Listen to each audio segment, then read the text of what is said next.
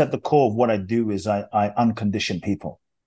I Oh, create. okay. I, I don't teach. Really, my real gift. Yeah, I write books that have been bestsellers, and I do videos and what have. That's all fun and fun and beautiful.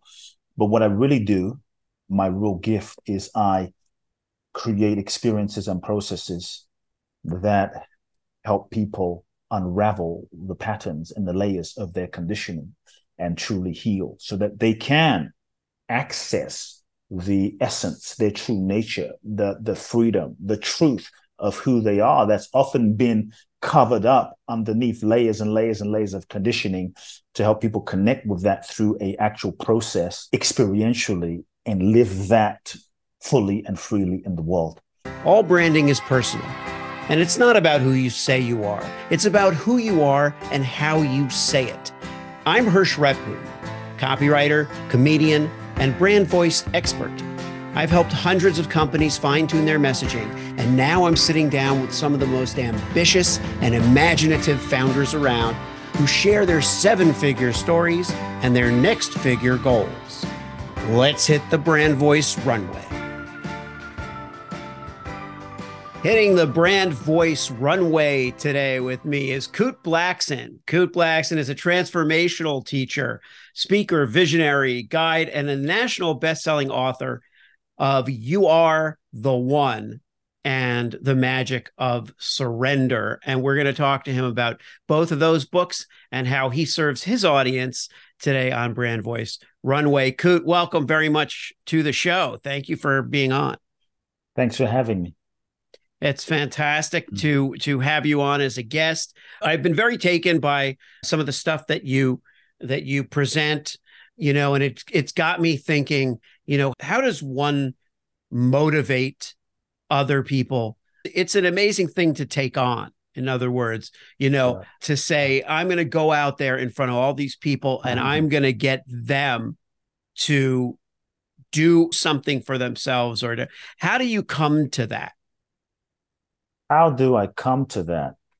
You know you, yeah when you say it that way i guess it is kind of a a thing to take on.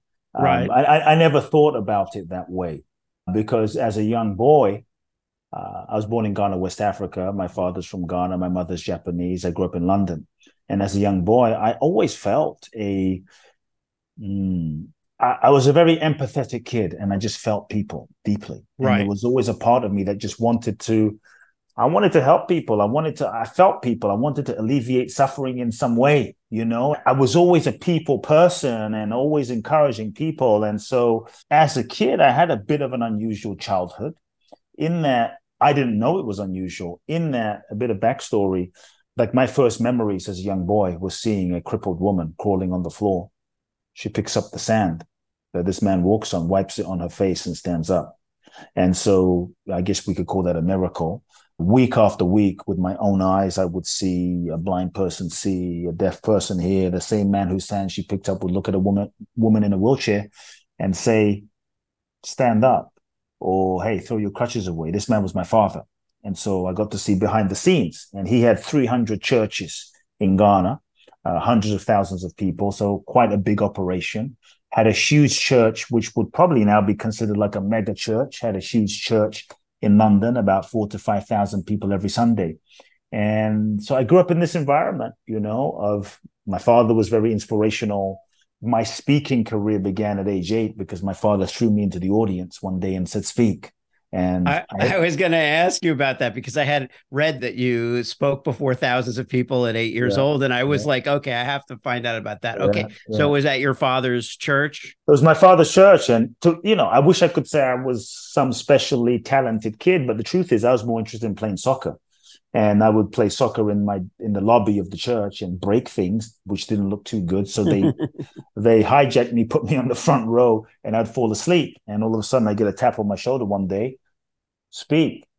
And they throw me on stage, speak. And I don't really know what happened, but you could say words started coming out of my mouth and something started flowing.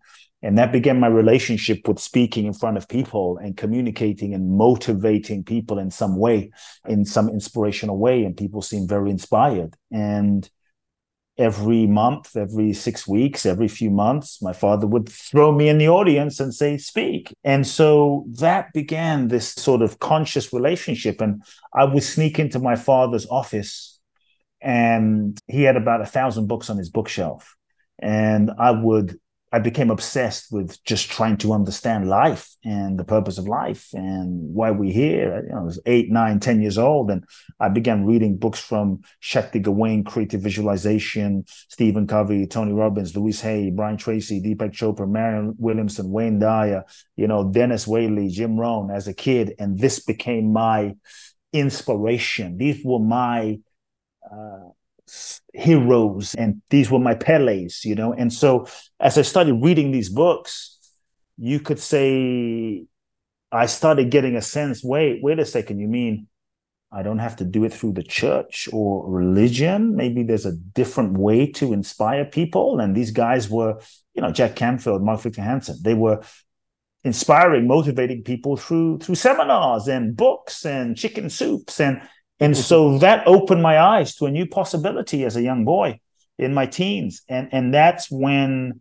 I felt a calling in my soul of like, wow, I would have, I would sneak into my father's church around 11, 12 years old. And we lived behind my father's church in an apartment that was attached.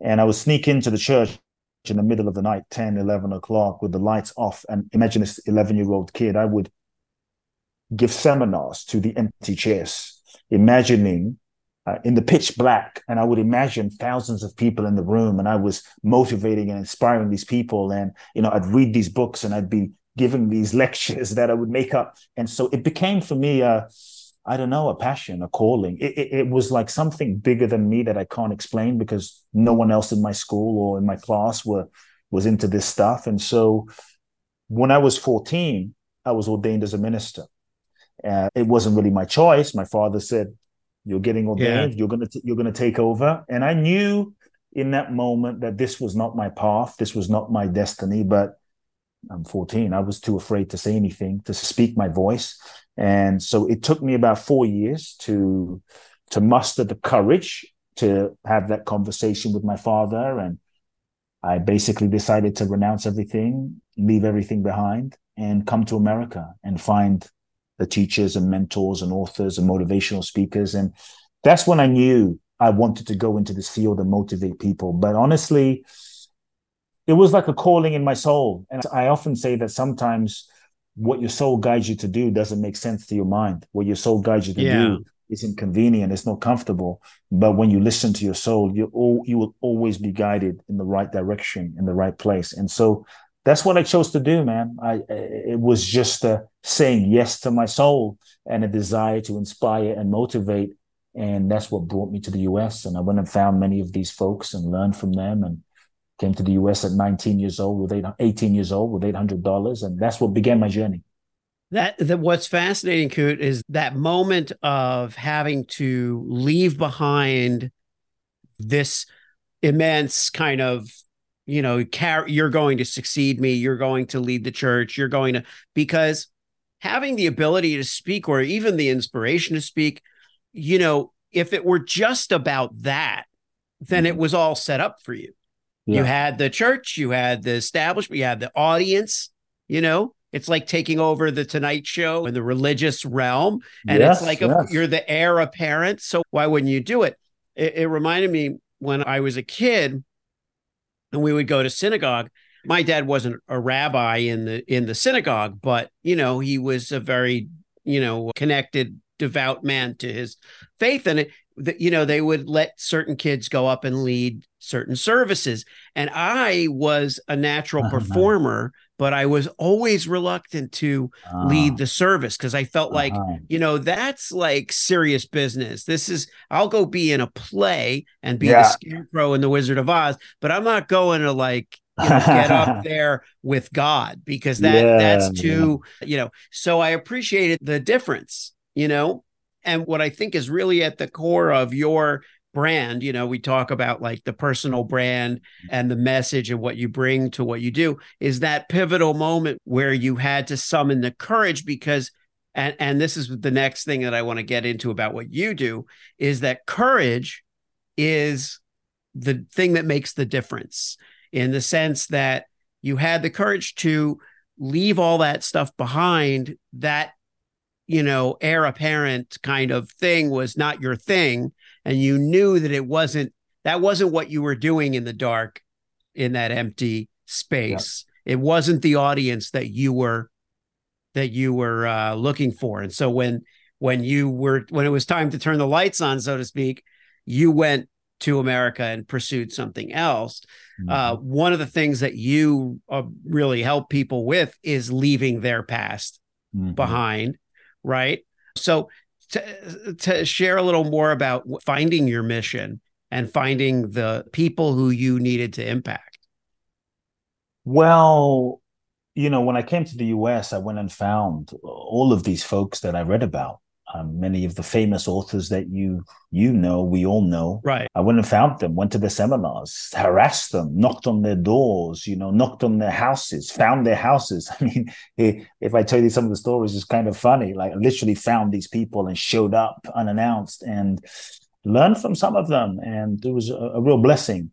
And I, I would say that part of my true calling found me because when I was 19, 20 years old, I wanted to do a, I wanted to launch a, a TV show because I, I, I, you know, I came to LA, but I didn't know that right. this was the mecca of Hollywood, and right. I had right. no idea, no interest in being anything other than motivational guy.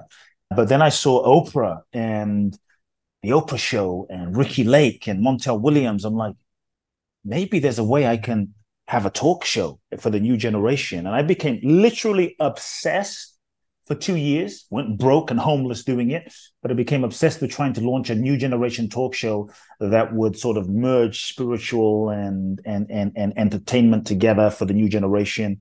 And I went and found every I went and found Steven Spielberg. I went and found, you know, all billionaires in Hollywood. I went and tracked down the head of William Morris, CAA, ICM, knocked on their doors. With I got rejected hundreds of times. And I remember I found these managers they managed Michael Jackson, Barbra Streisand, Jennifer Lopez, Backstreet Boys, Leonardo DiCaprio, Mariah Carey. And I, I heard of these guys because they were leaving this legendary manager, starting their own company. And I'm like, these are my guys. I wrote to them. They gave me a meeting miraculously. And I pitched them. And for the first time in a meeting, these two guys looked at each other and they're like, we believe you we're going to make you a star. and I and I saw all of wow. my dreams about to happen. Right, I'm like I'm seeing it. Like everything I've been working for for two years, and at this moment I had like thirty three dollars in my bank account. And they said, "Here's a contract. Come back tomorrow. We're going to take you to you know Fox and Disney, and we're going to start start start some meetings and pitching and crafting." And I went home, and like everything, I meditated on it. And in my meditation, all I got was a very clear no now, wow. this mm. was the same feeling I got that guided me to leave my father's church, to come to America, that guided me to enter a green card lottery where I won a green card. So I know this feeling is always usually accurate. And so here I was, and I got a no.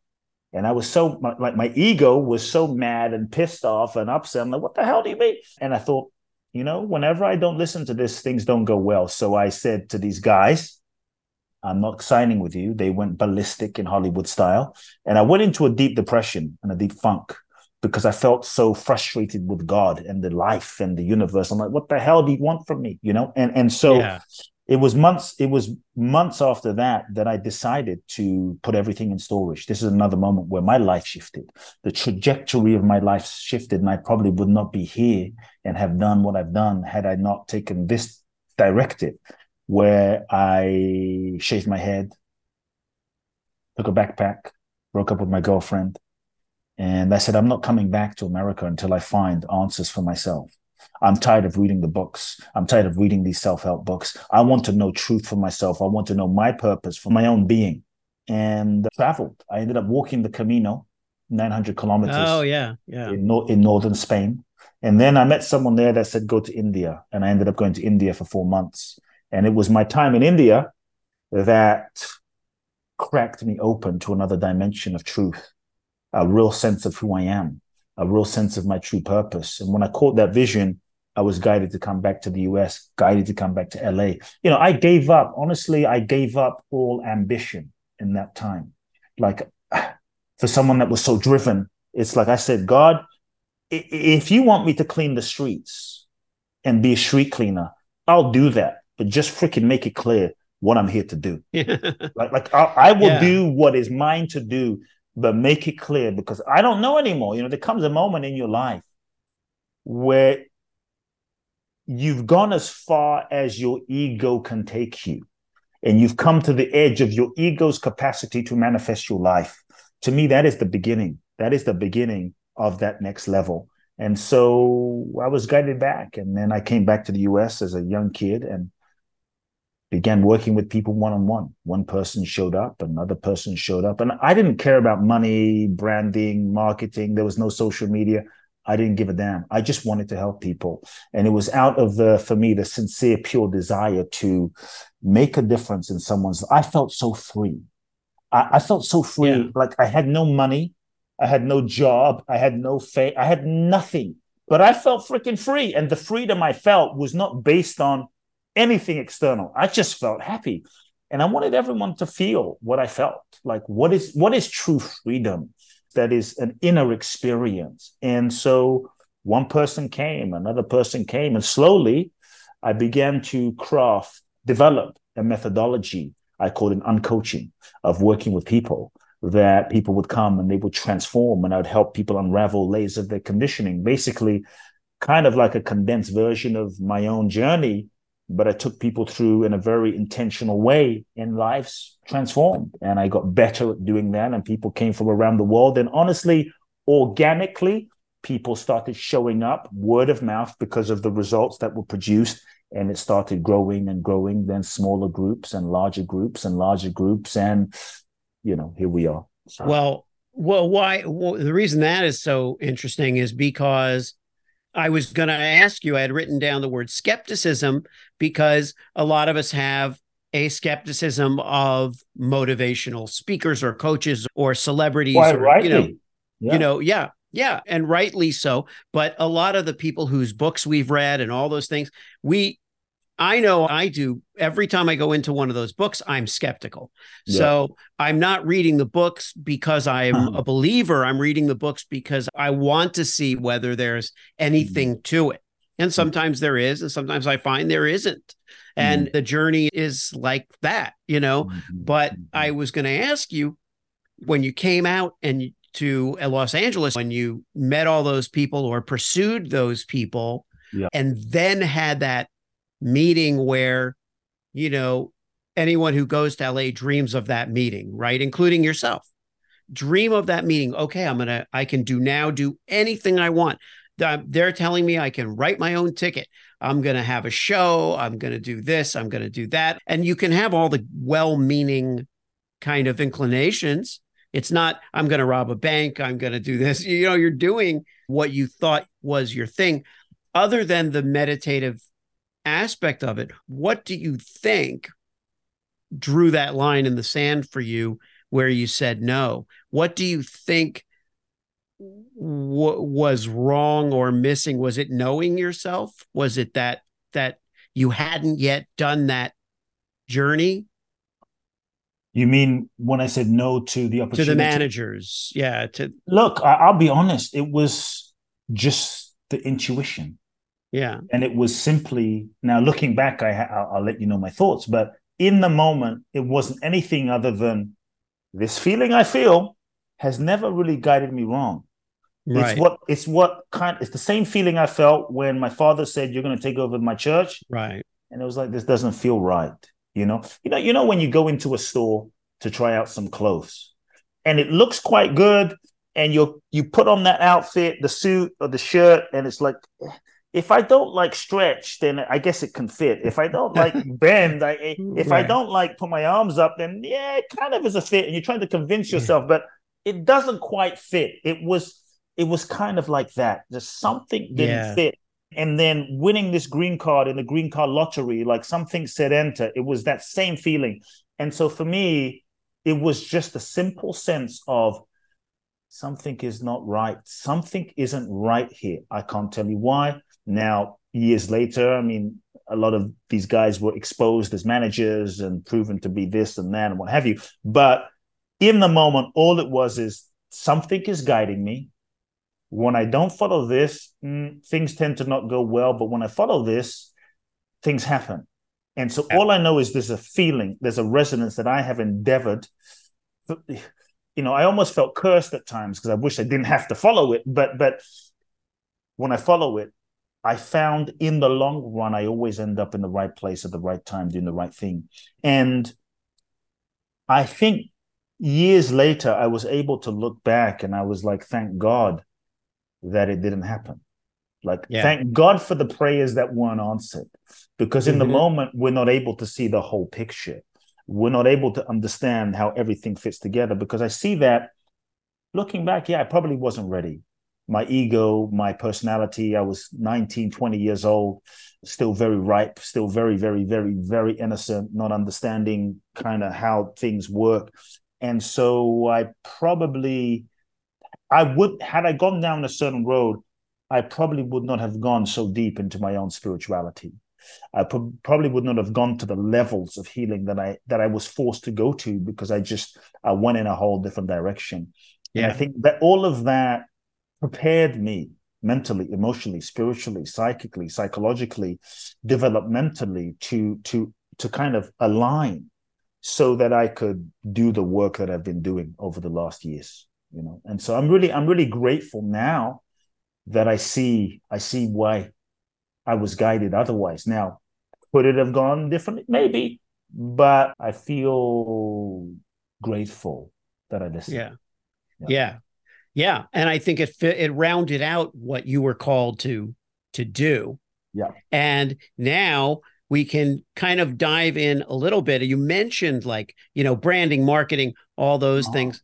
One of the things you've opened a door to is, well, without the substance, without the awareness, even, it's not even that you wouldn't have inspired people or you wouldn't have had something to give. It's that without this enlightenment and awareness that you brought back with you, the brand, so to speak, might have faltered and not really been yeah. And, you know, but at some point, in order to bring that to people, we mm. do have to start to market and brand and do stuff, you know, websites and and mm-hmm. PR and whatever, because otherwise people don't mm.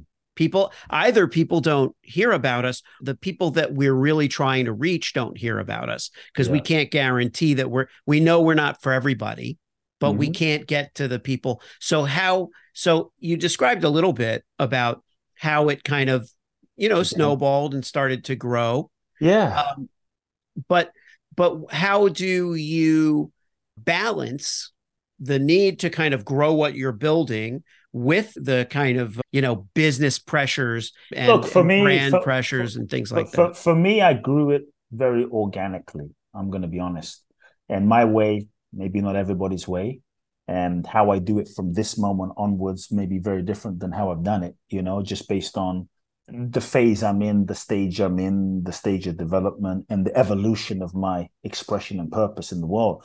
Uh, I would say for the first years, I didn't care about branding. I didn't care about marketing. There was no social media. I just wanted to help people. And for me, you could say my brand as a coach was built from pure authenticity and purely producing real authentic radical transformation for my clients and it was from the crazy word of mouth that my one-on-one grew it was just like word of mouth and you could say my brand was built because i wouldn't take on everybody i wasn't someone you could just hire i would only work with people that were really committed i would screen people i would interview people i would I became known as the guy that would turn people away. And so by the time yeah. people showed up at my doorstep, they were like, when they were, and I was referral only. You couldn't just pay me. You had to make a serious kind of commitment of time, energy, what have you. And so by the time people showed up, they knew that I was the real deal. They knew that I really cared. They knew that I was committed to transformation. And so that core, you could say, DNA, you know, of my brand, of my commitment was has just evolved and expanded into even when I do the larger seminars now or or the retreats or what have you, people know that for me it's it's I'm no bullshit. It's yeah. no fluff. I'm not going to fluff people up and tell them lies to sell them a bunch of stuff that really doesn't work. I'm going to tell people the truth.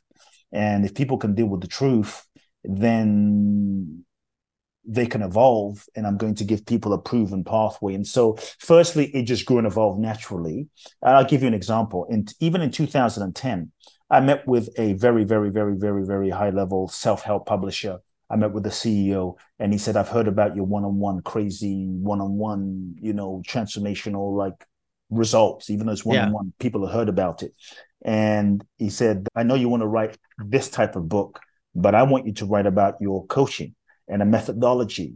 And it didn't feel right, you know? And I looked at the CEO and I said, what's the point of writing about a 17 step, four step, five step methodology of transformation? Because information is not enough to transform people's lives. So I never compromised myself for money. And I never compromised, like while everyone else was just jumped on a bandwagon of the secret, everyone else jumped on a bandwagon of something else. I always just there to stay true to what was real, what was authentic, and I didn't take any shortcuts to as a gimmick to just talk about a hot trend or topic that everybody was talking about because it was popular. I just followed my soul and followed my truth. And so for me, integrity has been a key. And I think a brand with integrity your clients, your audience, people will feel it. You know, people will feel the truth of it. And for me, I always, I never saw people's evolution, people's growth as business, as a client. When somebody would come to me to work with me one on one or in a group or in a retreat, it's like they're entrusting me with their growth and their evolution. They weren't just numbers that I needed to hit or a client or a sale. They were like, what is more sacred than someone trusting you with their evolution? And so for me, I, I always right. took that very, very, very, very seriously. And so I think I built something organically that people trusted. People trusted that I gave a damn. People trusted that I really cared. And people trusted that they could feel that I was in it for the right reason. They were that I was in it for truly serving people's evolution and that's all it's been for me and it's just grown from there and obviously i've cre- so, so, in terms of the book i turned down this opportunity because right. it, it, didn't feel right and then i i remember from 2010 to 2015 i just started to grow my brand and build online a bit more and be more visible and i just organically grew my audience uh, sharing a message of inspiration and simplifying certain concepts so that it was more digestible to a, a, more broad group of people and people that wanted more could go deeper with me. But it was in 2015 that I had built something that was respected enough where publishers came after me. And I remember when I went into to pitch my book, we had five meetings with the biggest publishers in the world. And the the book, the first book, you are the one, went into a bidding war, uh, literally. And I got a multi, multi, multi six figure book deal because I built something that was respected and felt authentic and felt true and felt real. And so I have never compromised just to make money, just for fame, just for likes. I speak for me from my heart what's true. And I think that people feel it, you know, people feel it. Yeah. And it's the essence of like we were saying before, it is the essence of your brand. It is what you are encouraging others to do. Not so much, it seems, not so much like, you know, don't be driven by money. That no. probably is good advice for any person in general. But, you know, being driven to want what they want is their personal choice. But to listen to that voice yeah find that voice would you say that that's kind of at the core of what you do is to access their inner freedom no what, it, what, what what what is at the core of what i do is i i uncondition people I ah, create. Oh, okay. I, I, don't teach. Really, my real gift. Yeah, I write books that have been bestsellers, and I do videos and what have. That's all fun and fun and beautiful. But what I really do, my real gift is I create experiences and processes that help people unravel the patterns and the layers of their conditioning and truly heal so that they can access the essence, their true nature, the, the freedom, the truth of who they are that's often been covered up underneath layers and layers and layers of conditioning to help people connect with that through a actual process experientially and live that fully and freely in the world and so i don't really teach i unteach more than anything and, and, I and, like that.